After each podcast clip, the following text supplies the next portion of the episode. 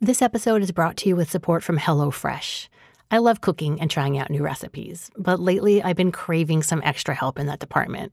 There's enough to do, and I just want it to be easy and taste great.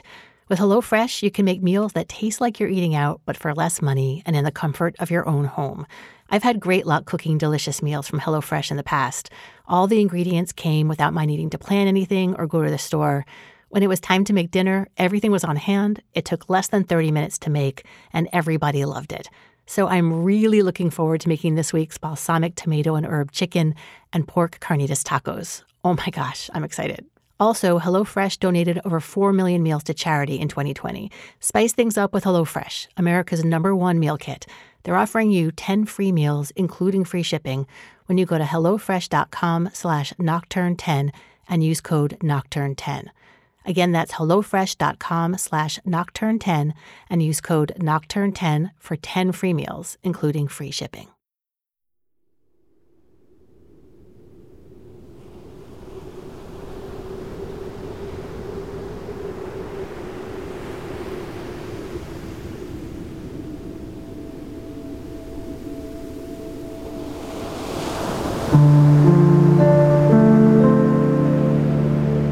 Listening to Nocturne. I'm Vanessa Lowe.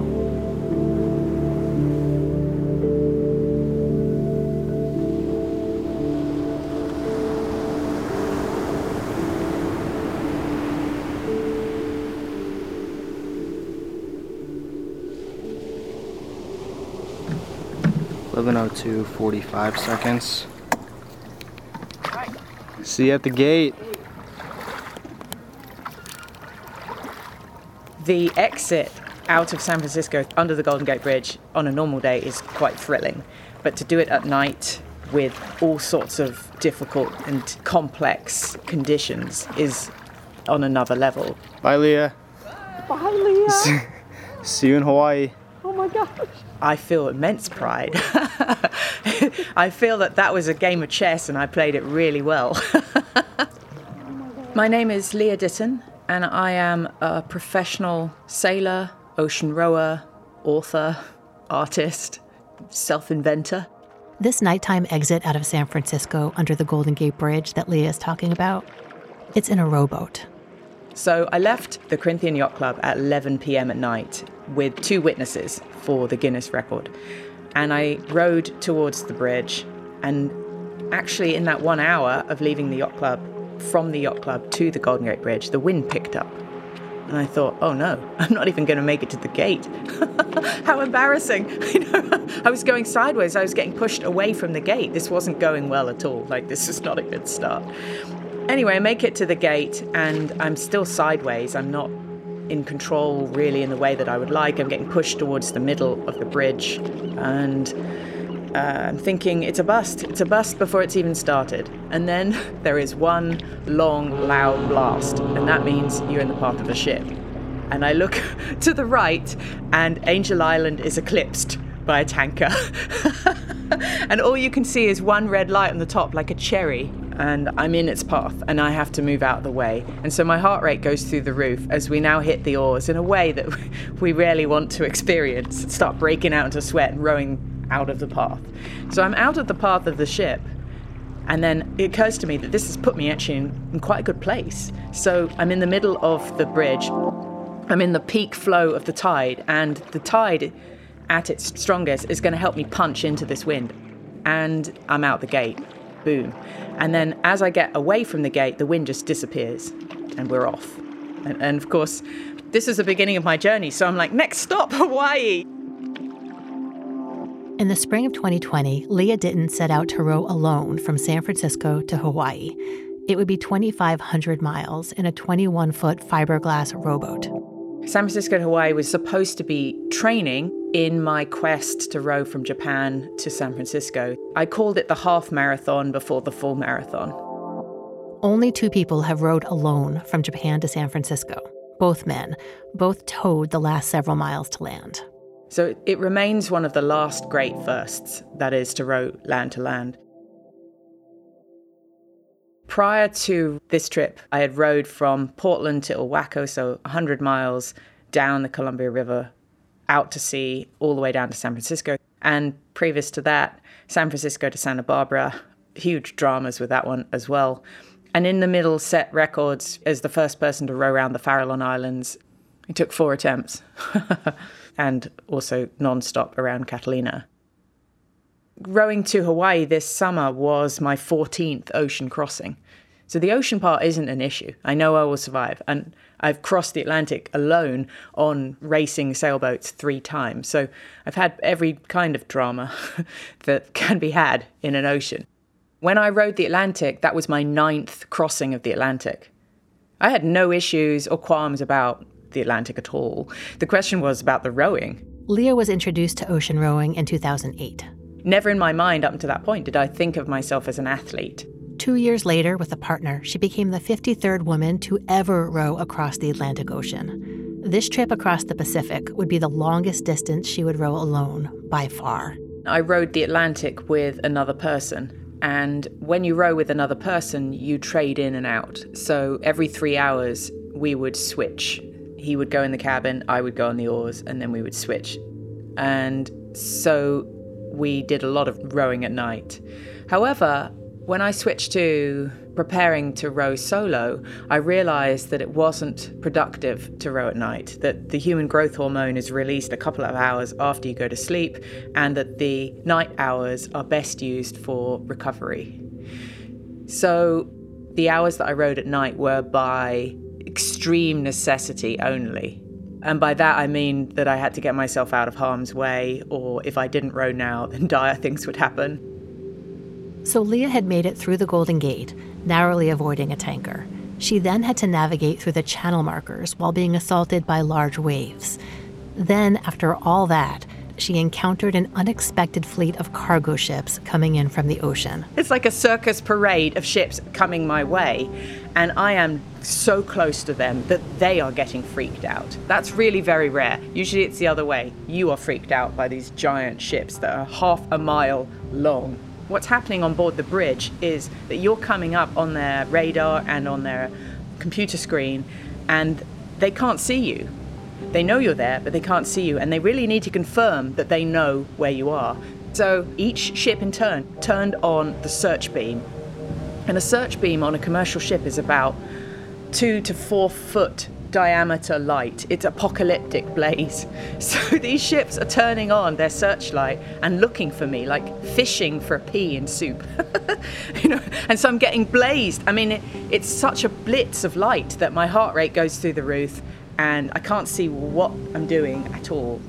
But I have the confidence from my years of experience to know that I'm okay. I'm I am where I'm allowed to be. Anyway, this troop of cargo ships meets the pilot boat. Pilots get on the ships and in they go to San Francisco, and I breathe out. This is all in the first hour and a half after leaving San Francisco. The pilot vessel sticks with Lia for the next few hours to make sure she's okay. I think the pilot vessel left me around five or six in the morning, just as the light was starting to change, and I exited the traffic separation zone. I think at 9:34 a.m and by then I was becoming overwhelmed with the desire to sleep. So now I'm about five miles off the Farallon Islands, and finally I can put down my sea anchor, which is a giant parachute, and that enables me to control my drift while I sleep. But even with the sea anchor down, you are drifting, and before you let go and go to sleep, you want to know that that drift is relatively under control and what direction you're drifting in. So, okay, I made it through the night, I crossed all of the danger zones, and I'm off the Farallons, but I don't want to be drifting into the Farallons. I don't want to be drifting back into the shipping lanes. so, you need to wake up every few hours to make sure that you're not drifting off wildly in the wrong direction. Because the parachute, even though it does a really good job, it can hook into currents at a much lower level and just sail you off into the abyss. if you sleep through the night, it's a rare thing. Rowing an ocean alone is a monumental and risky undertaking, greatly affected by the mindset of the rower. And two other rowers who Lia knew tragically died right around the time she was setting out. really, people don't die at sea. You know, you, it might seem very dangerous to row to Hawaii, but only nine people have died in almost 200 years of ocean rowing. Okay, it's a very small sport, but nine is not many, and two of those in the last year. But, you know, the two in the last year bring it home that there is a risk. In April, before she left, one rower washed up in the Philippines. And his body was inside the boat, but missing head and feet. This is really days before I was planning to leave myself. It, it, was hard because I, I was living in my boat at the time of the news. You know, I was living in the shell that he would have, you know, washed up in. The parallel between the two of us was huge. And I saw for the first time the situation that I could be in myself. I saw the the pain that I would cause my own family if that had been me. And that's difficult when you still want to do something, to know that it will hurt other people. And then a couple of weeks in, the woman ahead of me, trying to set a record also, is found dead hanging to the side of her boat. This other woman, Angela, had been trying to take a southern route to Hawaii, which was Lia's preferred route as well. And I think because Angela went south and then died, I think I had a fear that was irrational that if I went south, I would also die. and it became a sort of fear of going south. So after leaving the Farallon Islands, a notoriously difficult area to row, I was trying to row west while the waves wanted to take me south. And that's terribly dangerous. You risk of getting wet, you risk of getting rolled, you know, you risk of the wave kind of hitting the boat on the side. But there was no other option the California current, the wind, the prevailing wind, everything wanted to take me south, south, south. And of course, in my mind, south is death. South is Angela and her demise, you know. And so I'm fighting to go west, fighting to get off the coast, just keep fighting through these waves, through these troughs. But, you know, as the waves get bigger and bigger, that's not clever. Lia pushed west against wind and waves for almost three weeks. She did it by virtue of sheer will the kind of will that makes you think you can do something like row across an ocean by yourself in the first place. I uh, didn't have any doubt that I would make it to Hawaii. She had no doubt she would make it, but that begs the question of why do it in the first place? In the past, when Lia has talked about her motivation for these intense endeavors at sea, she cited personal challenge, setting records, being an example for young girls, raising awareness about ocean protections. This time, her motivations were a little more oblique. I've always known that I wanted children, but I've also led this very adventurous life, which is the opposite from a stable platform to have children. and when I was 35, I said to my friends, if I don't meet someone and have a baby, then I'm going to row the Pacific. It became a running joke. And then I realized that I wasn't going to meet someone and have a baby because I needed to row the Pacific. It was always going to be something undone and that really I should just get on with it, which isn't quite straightforward. It's very complicated. The motivation for wanting to row an ocean is not a one-liner. You know, it's a it's this complicated set of reasons. Lia is still unraveling the complex reasons that drive her to row oceans. The motivation for this crossing has some unsettling layers. In late 2010, I worked with a photographer in France who went on to stalk me for the best part of seven years. And for the first year or two, I didn't know who it was, and it ate me alive. And I ended up moving out of the UK to Spain, effectively lived as a hermit. I pretty much washed my hands of being a professional sailor, walked away from writing for magazines and and all the contacts that I had and started again. During that time, Lia says that it was like living in a horror movie. While her stalker never physically harmed her, he went to incredible lengths to harass, attaching recent photos of her to disturbing emails and calling from untraceable numbers. Two years in, she learned his identity. He was someone known in the sailing community. Police got involved, but for complicated reasons, little could be done. Lia went into virtual hiding. She took a non sailing related job in the Sahara Desert. She stopped posting anything on the internet. She suffered hot sweats and nightmares. Lia describes the experience as the monster under her bed. After seven years, it was time to turn on the light. I needed a way back to being myself. And I wasn't sure, I think, if I would ever really row from Japan to San Francisco, but I wanted to walk that path towards that goal. And I knew somehow that that journey would take me back to finding who I was. A big part of finding her way back to who she was involved shedding her cloak of invisibility. One of the greatest fears of rowing any of these these crossings was the need to be visible. That I needed to put content on the internet. It was sort of became a big stumbling block for me. It's tempting to think that Lia would feel safe from her stalker just by virtue of the fact that she'd be in the middle of the ocean. Well, at some point, a fear of being stalked becomes internalized, that you carry it. You do, he doesn't have to do anything, I'd say, anymore, that it's inside me. How do you get that out? This perception of being watched, that everything you do is being watched.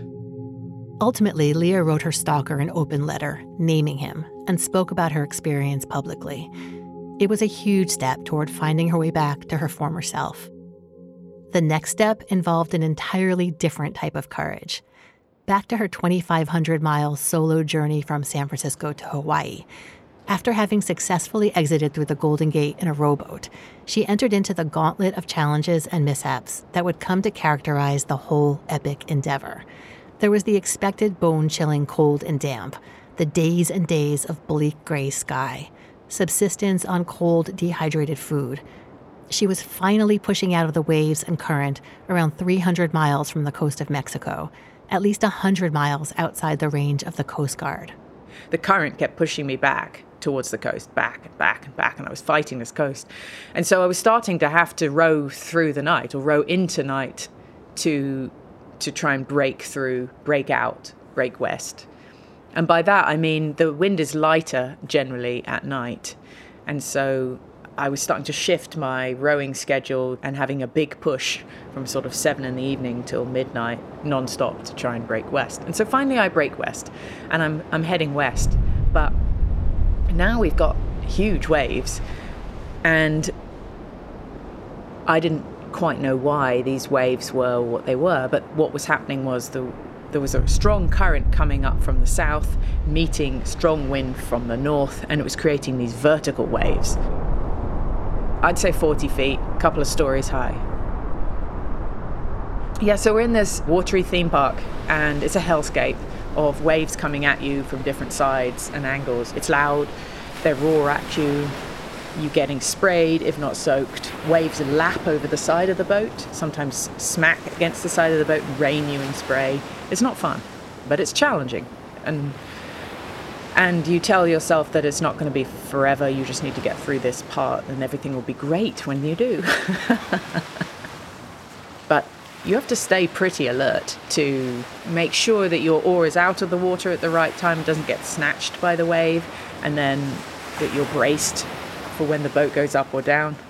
So the boat gets picked up sideways and then drop down sideways. So then you have this difficulty to row because one oar is always in the water and the other one gets airborne every now and then. It's a fight. There's nothing pleasant about it at all. I saw two waves I've never seen in my life in 19 years of going to sea, and that, that was this incredible vertical wave, and it just drop, drop, drop. Like when a wave curls over the top, you usually get one or two breaking curls, but now I was seeing three or four, and I was like, oh my god, that's going to create kind of a watery avalanche. You know, the height of that wave and the drop of the water. Oh my goodness. And then I saw well, this almost like Japanese woodcut wave, and it, I, I saw it coming. I was far enough away from it that I spun the stern into it, and it spat the boat off at 12.6 knots, which is about 10 times the usual speed, like some kind of snooker ball got zapped. But that was my warning. I was feeling fear that whole day that I was in that sort of zone of quite big waves. So the next day, I wasn't so lucky. Well, let's pause here because, as we know, between one day and the next is the night, and it's particularly unsafe to try to row giant waves in the darkness. I don't think you can row in waves like that at night. It's blind boxing. You can't see the waves coming. All of those little judgments that you're making, decisions that you're making about where your oars should be, the angle of the boat, you can't make them in the dark. And I don't think it's it's safe to be out at night in those kind of conditions. You're tired, so you're more likely to fall over or fall in. So I'm very careful not to let myself out the cabin, really, at night. I clean my teeth leaning out of the cabin. I pee in the cabin. I don't get out of the cabin once night falls. And that's a choice, you know, I'm choosing to row a lot of hours during the day. So I'm very tired at night. So this night, about three weeks in, after traversing waves unlike any she's ever seen, Lia closes herself into her tiny sleeping compartment. Well, you tell yourself that you're safe in the cabin, or safer in the cabin. And then you close the door, and you know, then you begin a 12 hour assault by waves and wind and element. You had to tell your brain that the boat is solid and and you're going to be fine and everything's okay, but the noise, you know, these waves colliding with this little acorn that you're in, you know, it's jagged on the nerves. You don't sleep well if you sleep at all. You get tossed around in there. You know, it's brutal. But part of your brain is always awake. Some senses are alert to more extreme danger. You're listening out for different changes in the noise. And you might wake up not knowing why you've woken up, but you'll wake up. And if the noise doesn't wake you, you get shoved into the wall. I have two long, sort of padded cushions that I wedge myself either side of. So I kind of pack myself in with those. Lia rose the morning after the giant waves, not particularly rested. Conditions weren't much improved from the previous day. She struggled to row through the choppy ocean. And I remember seeing the wave. It was an avalanche of water heading my way. I saw the wave and I knew we're going over. Uh, in my brain, my mind said, It's happening. This is it. We're going in. There was nothing I could do.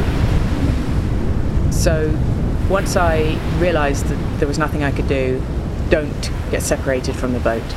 So I wrapped my arm around the carbon safety rail and then we began this dance. I got thrown into the water, the boat got rolled, but my arm was wrapped around the carbon rail.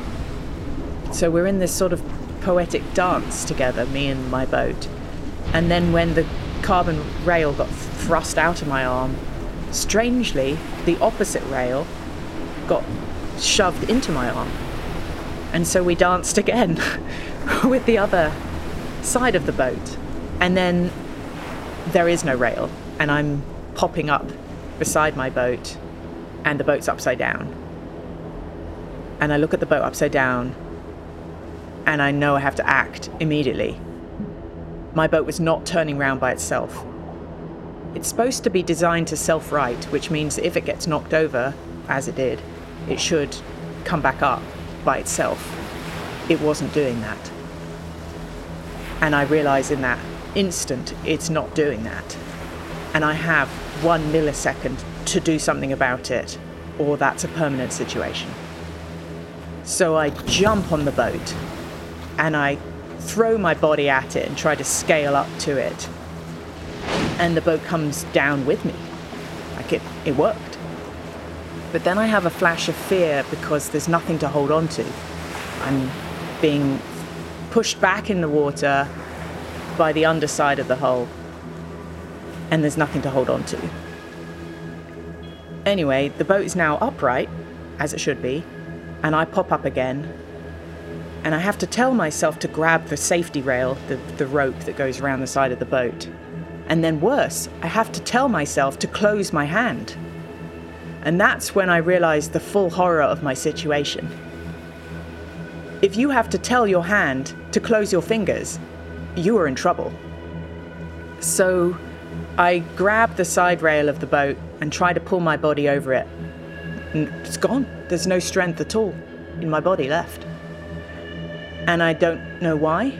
Is it the cold? Was it the effort of trying to pull a 1,300 pound boat over with 160 pounds of body weight? I don't even know.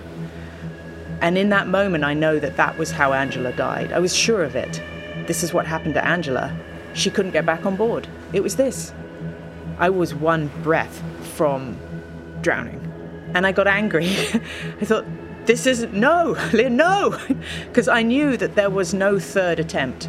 Thought if I fail on the second attempt, it's over. And somehow I kind of summon from deep inside some kind of core strength and just throw my body on the boat. So I'm on. I just got outside. That's a 360 roll. To ride the boat myself. Anyway, I'm now on the boat and I'm looking at everything drifting away that wasn't attached. And I want to swim after those things, and I have to talk myself out of it. You know, stay on the boat. In fact, your next problem is hypothermia. So I am stunned. I, you know, secure the oars, which amazingly didn't break and are still there. And I check the water maker. That's the machine that desalinates water that, so I can drink, and it's fine. And when I see that it's fine, I know I can keep going. I know that there may be a ton of other problems, but if you can drink water, you can keep going. So I need to get in the cabin, I need to get out of my clothes, and I need to get warm and dry as fast as possible. But I'm staring at the compass, and the compass is wedged upside down. That was the moment where I realized what had happened. I actually went upside down. Anyway, we get in the cabin. The cabin is complete mess. There's water dripping from the ceiling. There is nothing anywhere it should be. It's a puddle. And so I get inside the cabin, but I have to make space to even get into it. And then I begin mopping and making a huge pile of soaked clothing. And um, there's a lot of work to do, and I get on it. Almost no time goes by as Lia works on bringing order to the cabin. And then I see a, ship on the horizon on my chart plotter that's going to be on collision course with me. I'm thinking, really?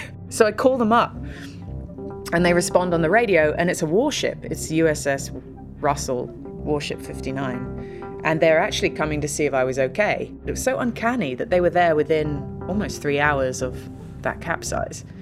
That was my opportunity to get off. That was my opportunity to end it. It was a real put you on the spot moment. They said, Are you in distress? And that was very difficult to answer because at that moment, you know, I'm wearing a dry shirt, my favourite jacket, eating a giant bag of kettle chips, arguably not in distress. But I also knew that the days ahead were not going to be easy. I had just gone through something, the breadth of which I didn't fully grasp even in that moment, and that there would be electronics that wouldn't work tomorrow that might be working right now. So I said, No, I'm fine, thank you. And then they left. And then we began the night, and the night was full of, you know, reckoning and self doubt of, should I got off on the warship? You know, you, you idiot, Lia. that was your moment. You, what are you doing? You sent away the help boat. now, now, what if you capsize again in the dark? How are you going to get out? Should I be wearing my dry suit? Should I be wearing my helmet? Of course, I didn't sleep at all. I just lay there, terrified. These waves exploded on the boat and pushed the boat around. And you see, the issue was nothing had changed. You know, the boat was as it was. We were still going as we were. What was to say there wasn't another wave coming to do the same thing? The waves continued to batter her for days. So I, w- I was right. It wasn't easy in the days that followed. I, I had waves of nausea. I had a real physical reaction to what had happened. When I looked at the waves, I felt flashes of fear. It was difficult. I wrestled with it. And that battle continued for weeks and weeks. And we're still in the unending blanket of cloud. And I was depressed. I was so worn thin. You know, I I had I couldn't convince myself that I could still make it to Hawaii and not run out of food or even make it west to Hawaii at all and I felt trapped and stuck in a sort of prison of my own making. This time was a sort of watery purgatory in which Leah would accrue miles only to have them vanish, like some kind of twisted game of chutes and ladders. There was a period where there was no wind, and I was really at the mercy of the current, and the current wanted to eat my miles. so I would row all day, mostly on very flat water with zero wind, and then reached the limit of being able to row anymore during the day and watch it all disappear overnight. And it felt like some kind of trial of human spirit. I kept telling myself all throughout it things will change, just hang on. And then day 41, finally the wind went aft and the sun came out and things seemed to change. And for the next two weeks, things were good, even. I started to en- enjoy being out there. You know, this was this was the this was the Pacific I wanted to row with blue, sparkly seas and sunshine. With the giant waves and capsize behind her, Lia was able to settle into appreciating the surroundings. The transition from black night to sunrise. Oh wow, I love those times. Just the the sky sort of waking up, but before it has woken up. And then there were a lot of nights with really vivid moons, where you could row at night and with full visibility. You didn't need a light on the compass, you could see the compass. You had shadows casting onto the boat because of the moon. I mean, you almost need a sunglasses. Of course, Lia is experiencing all of this the hardship and the beauty, entirely alone. People ask a lot do you get lonely? And I think I need to clear up firstly the difference between being lonely and being alone. And a lot of people are quite comfortable being alone, and I am one of those. On the ocean, when I'm alone, I actually feel really connected. You know, I want to take as many people who want to come on the journey with me through my blogs and through little videos and images. So I feel very connected, more connected than ever on land. Also, she's not really alone out there. So last night, what sounded like a bird thumping the deck was actually this a squid. There were a lot of flying fish, and they would die spectacularly all over the deck at night. And some of them you could save if you were quick and if you heard them and they woke you up. They were all leaping out the way of other predators. I sort of not quite talk to them, but they become other creatures, and you now have company. Uh, I saw three sharks, and the second shark came with a bit of a bump in the middle of the night. Uh, yeah, he rammed the rudder. It was like being rear ended in a car, and I knew immediately that it was a shark trying to eat the fish from under the boat. The day of the tiger shark, oh my goodness, I mean, just the other side of my oar, the water erupted, just turned white, and there's all this thrashing around. And, and these tuna fish that had been following my boat, almost like an escort, they're about four or five yellow tail tuna with opal colours. I mean, they're just so beautiful. And I realised that the, the tuna fish were using my boat as a shield. I was right in the middle of the action. so I just stood there and watched. And the tiger shark got one of the fish, but the, got away and it went round the other side of my boat and swam about a foot from the hull. And then this fish went through this spectacular death throw carnival of colour. So it was going black and green, and, and, and I'm just watching. I'm watching it die, and then slowly it can't keep up with the drift of my boat. And the shark's watching and waiting, and then the fish starts to slip behind the boat, and then boom, the shark got it. The nature watching didn't last long. Day 52, I was having a nap in the afternoon, which I always did, and it was hot because now we had the sun. And it's so hot that I've opened the cabin. I've got slowly more comfortable opening the cabin while I sleep. And I'm sleeping, and I wake up to boom and the horror of water pouring in, not knowing if I can get out. Like a wave train comes out of the northeast, out of nowhere, and the boat goes over onto its roof with the door open.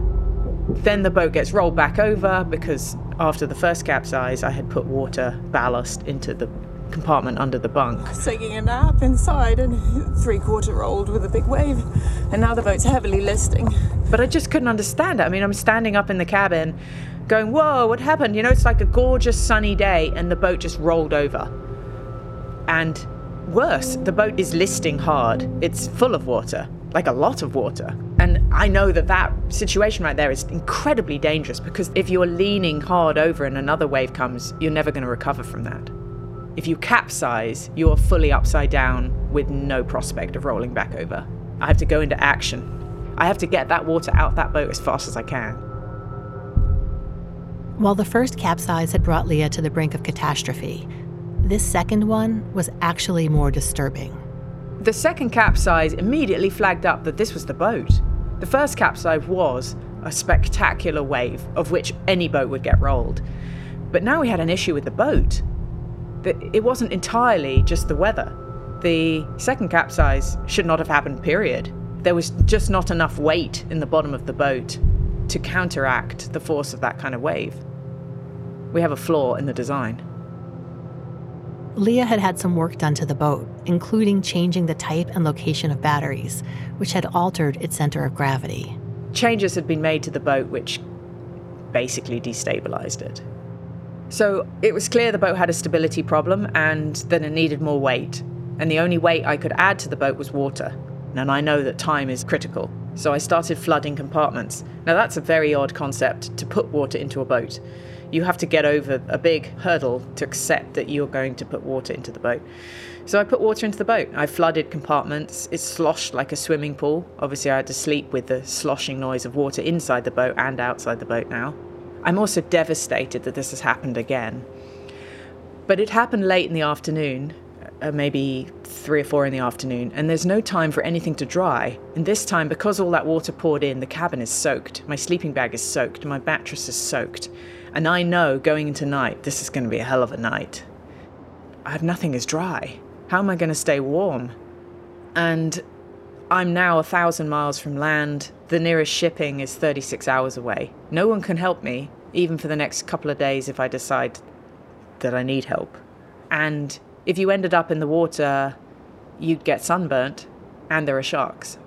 And that that's quite a different prospect. Unlike the first one, where before I'd even had a chance to think about it, that warship was around my boat, and I was only 300 miles from land at the time anyway.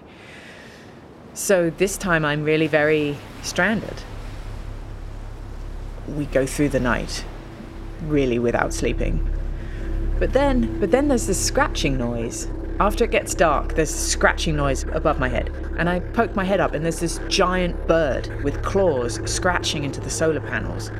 And those solar panels are critical to having power, to making water, to drink, to stay alive. So that bird cannot stay scratching my solar panels. But it's also, the bird is in a terrible state. Birds only settle on objects in the ocean to die. This bird is dying, and it's huge. It had a four foot wingspan and it's pooping this black stuff and it won't go away and I can't bear it. So I get my GoPro extension stick and I poke it and it just moves a little bit further away.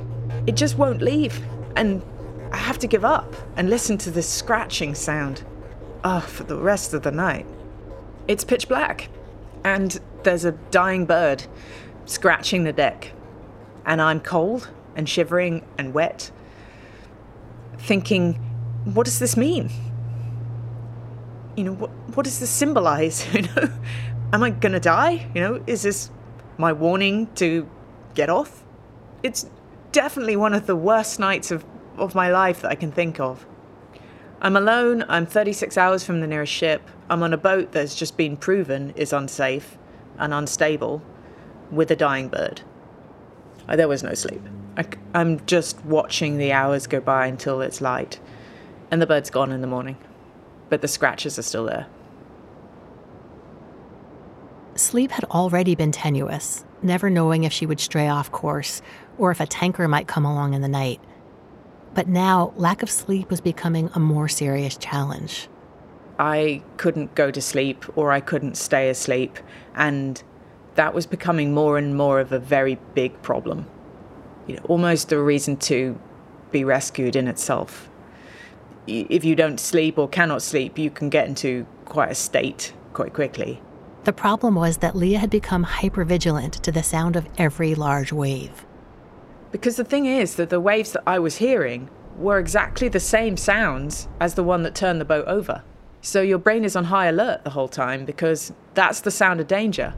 How do you turn that off? One of Lia's support team members was a high performance psychologist who had experience with elite soldiers in combat. And he said, focus on the waves. He said, instead of trying to block it out, why don't you give it space, allow it to be there? You can't make it go away, you can't change it. And that worked, actually. I could now go to sleep, I just couldn't stay asleep. I had to sleep for 40 minutes or an hour or two. While sleep was a bit improved, Lia was in a dark place. She gave up thinking that she would make it to Hawaii. She was anxious about encountering a storm in an unsafe boat and the worry that would cause her friends and family. She was toying with the idea of getting to a shipping lane where she could abort the trip. But in the process, she kept on rowing. Because what am I supposed to do? I don't quit. That's how I got to this point in my career. But I'm living in the boat from which I've nearly drowned twice, on deck and in the cabin now. I can't even begin to process either of those events while I'm still in the wreckage. So all I can do is be in that moment. The mantra that helped me was right here, right now. Right here, right now. And there's something very calming even about saying that that just brings you right back to that moment. That mantra, right here, right now, allows Lia to continue putting the oars in and out of the water until the point that land comes into view. Land! I can see Molokai and the Big Island. Land! Land! Land! So I see land, and it's funny, it's hard to imagine it still exists after a while. We see Molokai, and we're passing Molokai, and about 7 a.m. on the day before I arrived, I realized that the only way I'm going to make Oahu or any of the islands is if I row non stop from that moment onwards. It's a hell of a commitment after 86 days to realize that the only way you're going to get to where you want to go is by not stopping rowing. It would take 23 hours of nonstop rowing to get to land. I didn't know that was humanly possible. I really didn't. But I could tell that the current was pushing me away from the island and that I couldn't let the boat drift. I couldn't use the sea anchor. Any of the things you might do to rest would take me away from it. And so I settled in for that, really. But about six in the evening on that day, I was losing the battle. The current was taking me south of the island fast, like it somehow had accelerated. And I was really only four or five miles from the island at this point. But I was, it all was lost. I mean, I was about to get swept south to who knows where. And the only way to get to the island was going to be to be towed in. And I just wasn't having that. I wasn't, you know, I'd given up the idea of the record, but I just, the humiliation or just the, the no factor of getting towed in after all that. And I thought, we didn't, no, you know, we didn't go through all of that to get towed in. I mean, seriously, I could have got off on a ship 30 days ago if this is how it's going to end. So I fought. I fought and I fought and I fought and I dumped the ballast out of the boat. I just ditched all the water and then immediately regretted it because I was rowing in pitch black off the island, and the only waves I could see were the ones that were breaking white. And you could hear them coming, but you couldn't really see what angle they were going to hit. I got repeatedly soaked. I can't see these waves. I'm trying to row in the trough, so between them, but it's getting more and more sort of dangerous. And then a wave picks up the boat into the air. We are airborne. And then we get dropped with a big thud back down, and that happened twice. But I just stuck in and I became my own little cheerleader. She started counting down the fractions of the miles by seconds, according to the GPS. I'd be like 50, and then I'd get to 100, and I'd be like 100. And then when I got to a mile, I'd be you know, 34 miles. I just became my own cheerleader through the night. And I clawed those miles back up to the island.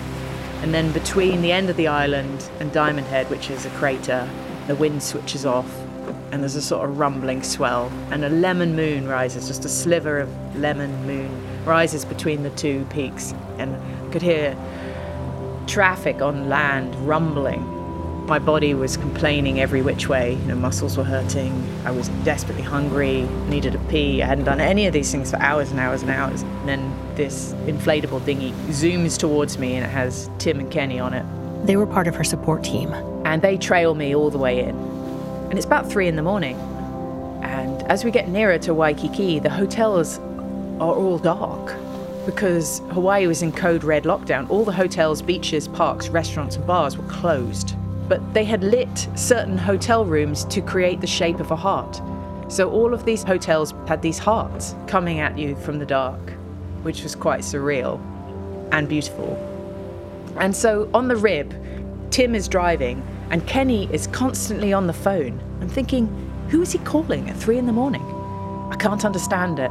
I had no idea they were doing a Instagram live stream. Or that 45,000 people were on it. No idea at all. And the next thing, we're outside the marina entrance, and a small powerboat comes out and turns on a bank of lights on me. That was to film my arrival. And then we row in, and there's a squall that's been over the land, and that passes, and the light breaks, and it's it's sunrise, and it's sort of an amazing timing. I'm rowing down this channel to the harbour and the yacht club just as the light is rising over the hills, and and then I arrive, and it's 6 a.m. and eight seconds. She did it.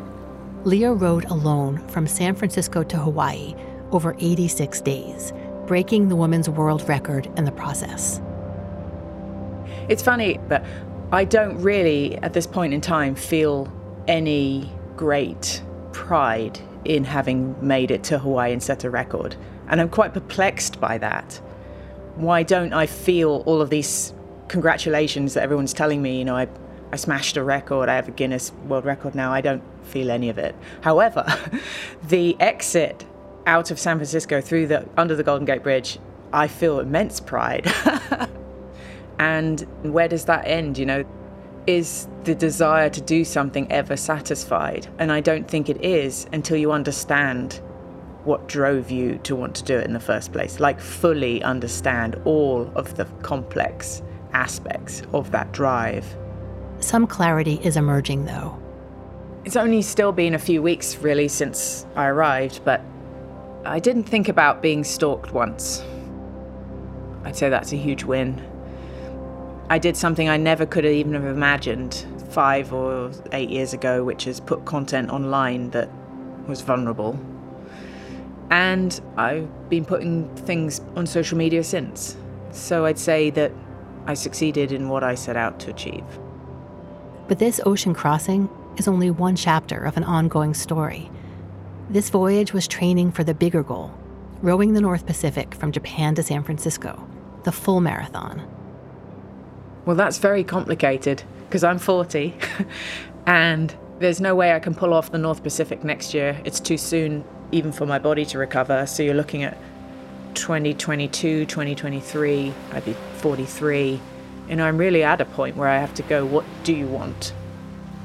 And I can't quite understand why I put so much energy into chasing crossings of oceans and not just put that same energy into meeting someone and having a relationship and having a family. But I feel that by doing the one, I'm getting the answers to being more complete to be able to have the other. But I may never reach that point. Lia has a philosophy about rowing oceans. You can't expect anything.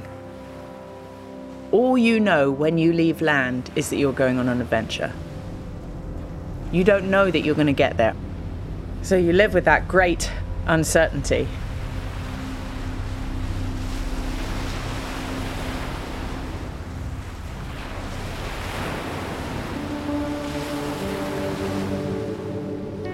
You've been listening to Nocturne. I'm Vanessa Lowe. Nocturne is produced by me and was created by myself and Kent Sparling, who also composed the theme music.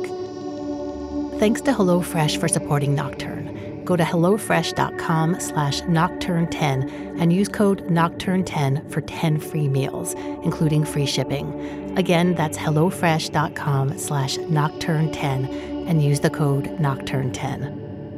The sounds you heard of Lia's journey were recorded by her. Find out more about Lia Ditton's adventures at sea, as well as ways you can support her at rowliarow.com. Thank you to Randy Hager for joining our happy possum level of support on Patreon. Head on over to patreon.com slash nocturne podcast to help us out. You can also rate and review Nocturne on Apple Podcasts, and it would be great if you tell everyone you know about the show. I bet your parents would love it. Till next time, Thanks for listening.